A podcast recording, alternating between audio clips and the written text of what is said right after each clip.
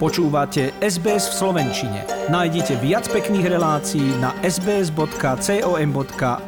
lomeno slovak.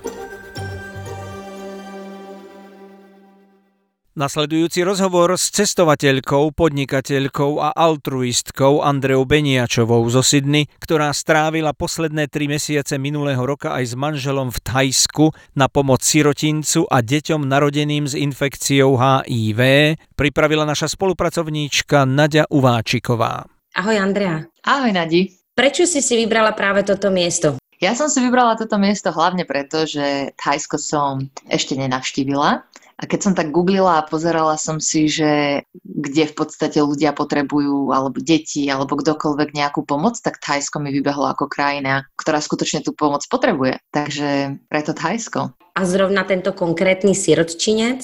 Áno, to bolo trošku zložitejšie. Ja som hlavne chcela ísť pracovať pre nejakú organizáciu, ktorá bude menšia, kde vlastne není to akoby úplne celosvetová organizácia, ale kde človek reálne vidí kam tá pomoc ide, ako sa tam nejakým spôsobom hospodári s vecami, s peniazmi, proste aby to bolo také intimnejšie, by som to až nazvala. No a našla som tento sirotinec, ktorý sa volá Agape na severe Thajska v Chiang Mai a vravím si, že ich teda skúsim osloviť.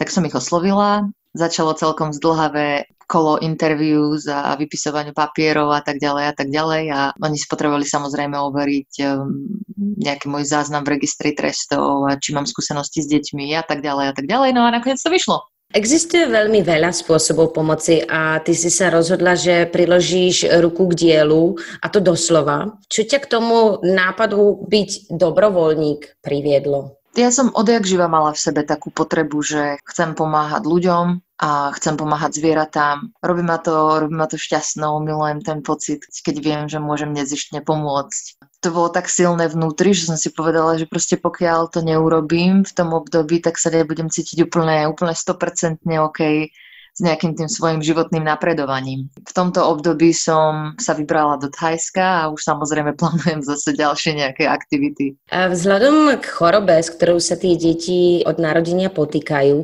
mala si pred cestou obavy nákazy alebo rôzne obavy. Tých obáv tam môže byť veľa.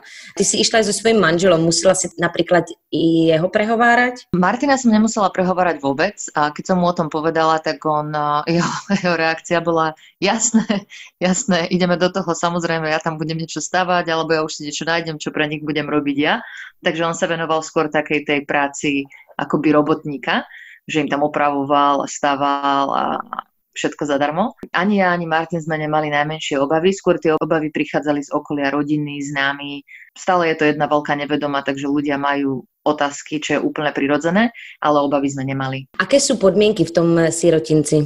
No vieš, Nadi, podmienky v sirotinci ja som žena, ktorá žije vo vyspelej krajine, keď už sa bavíme o Slovensku, o Austrálii, alebo precestovala som ku sveta, a prísť do krajiny a vidieť, ako deti žijú, tak samozrejme nechcem to nejako zveličovať alebo niečo, ale na pomery, ktoré my sme zvyknutí, tak tie deti v našich očiach žijú tak, že nám všetko príde ľúto, akýkoľvek pohľad na tie deti, čo dostanú jesť, čo pijú, ako často dostanú jesť, v akých podmienkach spia, po obede oddychujú, zo všetkého nám je ľúto, lebo my na to nie sme zvyknutí, že áno.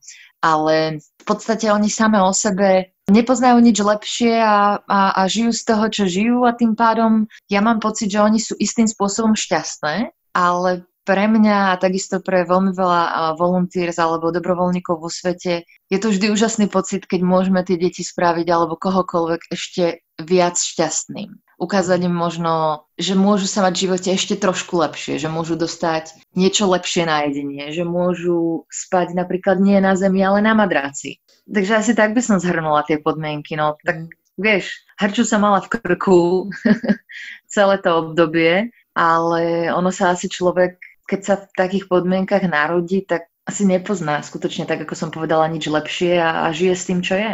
No to je práve, tam sa ponúka taká otázka, že či vlastne tým, keď je, my tam raz za čas prídeme a ukážeme im tie výmoženosti toho našeho západného sveta a potom vlastne odídeme a necháme ich zase tam, kde sú, alebo vlastne tým pádom nie až tak veľa zlepšíme tie ich eh, životné podmienky, tak či naozaj skôr to nie je k neprospechu veci že tužíš po tom, čo nemáš vlastne. Keď tam napríklad príde nejaký turista, ktorý príde, že doniesol som, ja neviem, bagel banánov alebo pomarančov a tým deťom sa to rozdeli, tak oni sa z toho tak akoby úprimne tešia.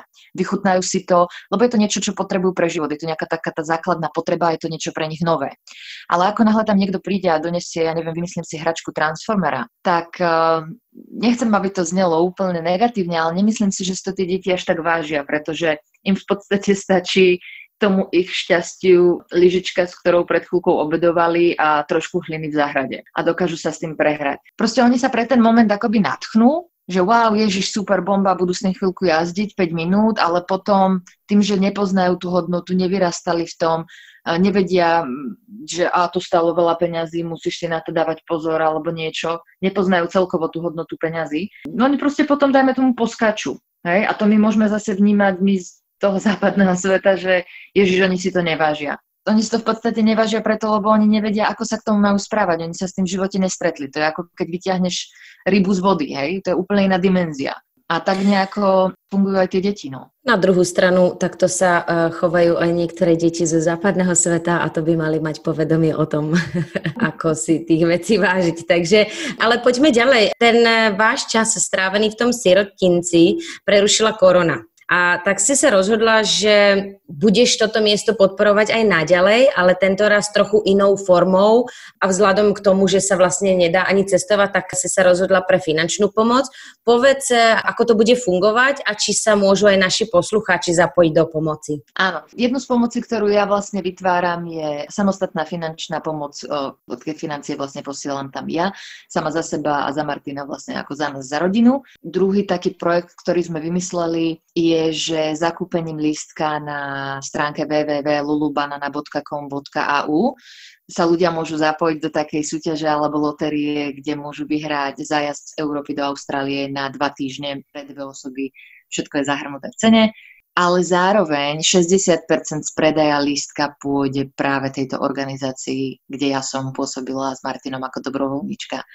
Zatiaľ sa nám veľmi darí, ľudia sú, altruisti po celom svete, z čoho sa veľmi teším a ja dúfam teda, že sa nám podarí vyzbierať čo najviac peniažkov pre nich. V čom konkrétne ten projekt potom môže pomôcť tým deťom, alebo tie peniaze, ako budú tým deťom pomáhať? Áno, tak tá pomoc je tam rôzna. Um, ono, na chod takého sirotinca je potrebný aj personál, pretože je tam cca 100 detí a tie 100 detí musia mať nad sebou dohľad 24 hodín denne, plus ich niekto krmi a tak ďalej. Takže tie peniaze samozrejme pôjdu aj na prerozdelenie, možno aj na platy zamestnancov. Možno to pôjde na nákup e, ríže, alebo sa peniaze prerozdelia na to, aby mali nové oblečenie, aby nemuseli dievčatá chodiť v tričkách s transformermi a chlapci tričkách s jednorožcom, príkladovo, alebo sa im zaplatí nejaký výlet niekam. To už všetko potom budeme diskutovať eh, s majiteľkou, ona je na Kanadianka a volá sa Avis a s ňou budeme vlastne diskutovať, že kam sa tieto peniaze prefinancujú a kam presne pôjdu, aby skutočne sa táto informácia k ľuďom, ktorí prispeli, dostala, aby ten dobrý pocit z pomoci mali viacerí. Kde môžeme nájsť viac informácií? Viac informácií je na stránke www.lulubanana.com.au.